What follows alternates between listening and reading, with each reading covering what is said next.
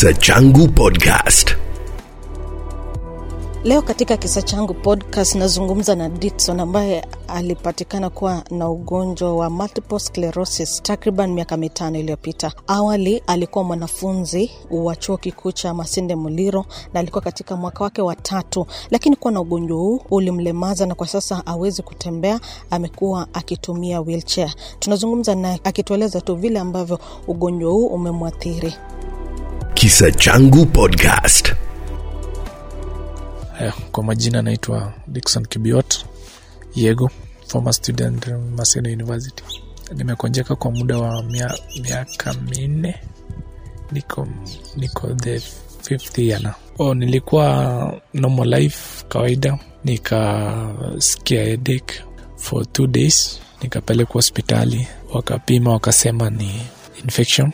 Nikarudi nyumbani, nikapewa dawa, nikarudi nyumbani. Siku ya tatu ikakuwa extreme so nikarudishwa tena. Nikakuwa sasa admitted na the fourth day ndo nikakuwa paralyzed. So ilikuwa haraka tu hivyo. So after wakadiagnise wakasema ni multiple sclerosis. Haikuwa inahitaji sajari yoyote juu ni spine spinal. So walikuwa wakaniambia ni medication peke yake. So ilikuja mara tatu ili, ya kwanza ilikuja ikaniparalyze the entire body alafu nikarecover ikarudi tena ikarudia hivyo. Ya pili alafu nikakaa three months ikarudi ikaaffect mpaka chest. So siku anaweza kupumua. Nikaenda icu for one and a half months nikiwa icu nikisaidiwa na mashine siku anaweza kupumua. Juu ili affect muscles za kifua. Hiyo mwezi mmoja na nusu ulikuwa ukuli, ufanye chochote, ni kulala tu. Nilikuwa nalala tu alafu unatumia hizo tubes za wanakuwekea tu chakula. Mm-hmm. lakini sasa siwezi kula. Ulikuwa na fahamu ama ulikuwa mpoteza fahamu? si kupoteza fahamu haiku affect akili. Nakumbuka everything kutoka mwanzo mpaka mwisho. Haiku affect akili. Ilikuwa kutoka shingo na kuteremka. Ukiwa under life support machine, ilikuwa aje kwako? ilikuwa ngumu juu unajua kweli awezi pumua lakini bado uko hai na bado uko conscience yani bado unaona watu wanaendelea. Inakuafect kimawaso kwanza juu uko icu au, au move eh, so ilikuwa ngumu ilikuwa ngumu eh, Ulikuwa na wasiwasi wowote? waziwazi ilikuwa juu huko kwa ICU kuna vitanda zingine na watu wanakuja wanakufa wanaenda. So mimi naona tu naona kama next ni mimi. Lakini sasa unakaa hapo mpaka unasoya Nataka tu nieleze, wakati uliamka ukajaribu kusonga, auwezi kusonga, ulihisi vipi mara ya kwanza? nilikuwa nashangaa kumbe inaweza fanyika hivi. Sikuwa naamini siwezi tembea lakini ukijaribu kusonga usongi jaribu kupenduka kwa kitanda upenduki so hapo ndio unaona unaona umefika mwisho kwa maisha. So hiyo hiyo time nilikuwa nilikuwa na mawazo mingi shule maisha yangu ya kawaida. Nilishtuka nilishtuka hata sikuwa naongea na mtu. Ulikuwa unahisi uchungu? e, uchungu iko uchungu iko juu. Initially ilikuwa numb. Ilikuwa numb so sikuwa nasikia anything. Lakini after medication kuendelea sasa ikaanza kuwa na kuna burning sensation. So ina ban mpaka sahii. E, then entire four years ni uchungu tu. Umekuwa ukihisi vibaya kwa muda gani, ile ambayo huwezi kusonga mwenyewe, alafu wakati gani sasa ndo ukaweza kusonga mwenyewe, ukaweza kuketi chini? So nilikaa for one and a half years nikiwa bedridden. Sasa after hapo nikaketi mpaka sahii. Lakini sasa siwezi tembea siwezi songesha mguu. Bado tu nasaidiwa kutolewa kwa kitanda kuwekwa kwa wheelchair. Niketi hivyo na bado nataniwa every two hours usiku. So imekuwa challenge. Sasa vile huwezi kusonga, nani huwa anakushughulikia? Ku- ku- labda kuoga, kupendelea? Eh, niko na cousins. Kuna cousin mmoja ananisaidia lakini hayuko most of the time. So ni, ni mama. mama Ni e, Eh, ananiosha ananiosha. E, ananiosha ananichange hivyo ndio alikuwa ananichunga hospitali six months.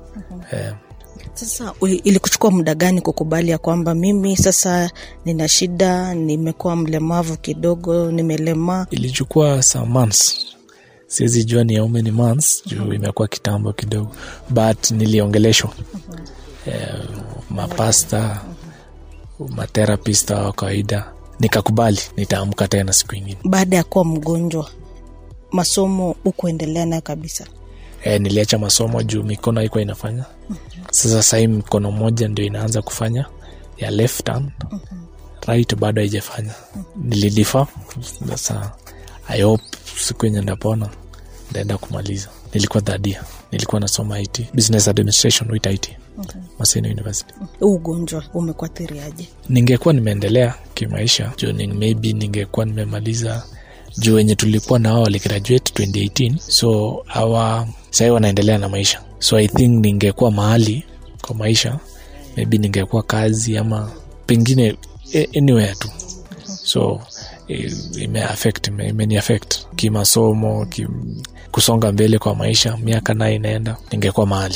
Na huu ugonjwa umeathiriaje familia yako? Kwa sababu unasema kwamba inabidi uwe na mtu wa kukusaidia so lazima nikuwe na mtu akunisaidia kunisaidia kunipendua every two hours kunipeleka ndani ama kunitoa nje.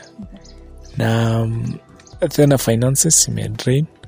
Juu bado niko na bado kuna bili yenye niliacha hospitali ya 3 million na kuna za kutumia dawa daily. Eh, so na lazima ununue dawa daily yenye na mesa. Hiyo dawa unanunua kwa pesa ngapi? Um, at most ni ni 15000 per month? 15000 per month. ama eh, kitu eh, 15000 per month um. na mzazi ameweza kumudu kupata hii 15000 per month. Sometimes nakosa juu nafumilia juu.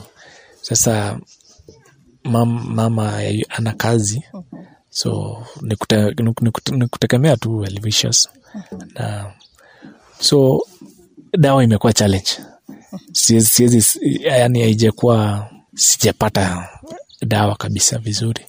E, imekuwa challenge. Na wakati unakosa dawa huwa unahisi aje? Kuna so ni, machungu? ni kuna machungu. Kuna dawa nisipomeza burning ni serious. Hiyo burning sensation. So lazima nikuwe na dawa daily. Kwanza dawa moja ni 150 shillings ya daily. So lazima nitumie hiyo dawa daily. Nisipotumia siwezi lala. Wakati umekuwa mgonjwa kuna marafiki ambao uliopoteza niliwapoteza wengi wachache ndio wamebaki. Juu sasa si yuko kwa hiyo social life yao. So nimesaulika yani nimesaulika kuna wenye walikuwa walienda kuna wenye walibaki. Wachache tu ndio wamebaki. Na huwa wanakutembelea? Wananitembelea wananitembelea. Mostly ni former high school mates na former campus mates. Wewe ni kijana uko katika ile umri ya kukuwa na mchumba. Ulikuwa na girlfriend ama uko naye saizi? Alikuwa alienda. So sahii niko. Kabla ujakuwa mgonjwa. E, alikuwa. E, so ni ugonjwa ulifanya akaenda ama ilikuwaje i think ni ugonjwa juu sasa niko paralyzed. Siwezi move. E, so tulipoteleana tu hivo e, ukujaribu kumtafuta? Singemtafuta juu nilikuwa nang'ang'ana na ugonjwa kupona.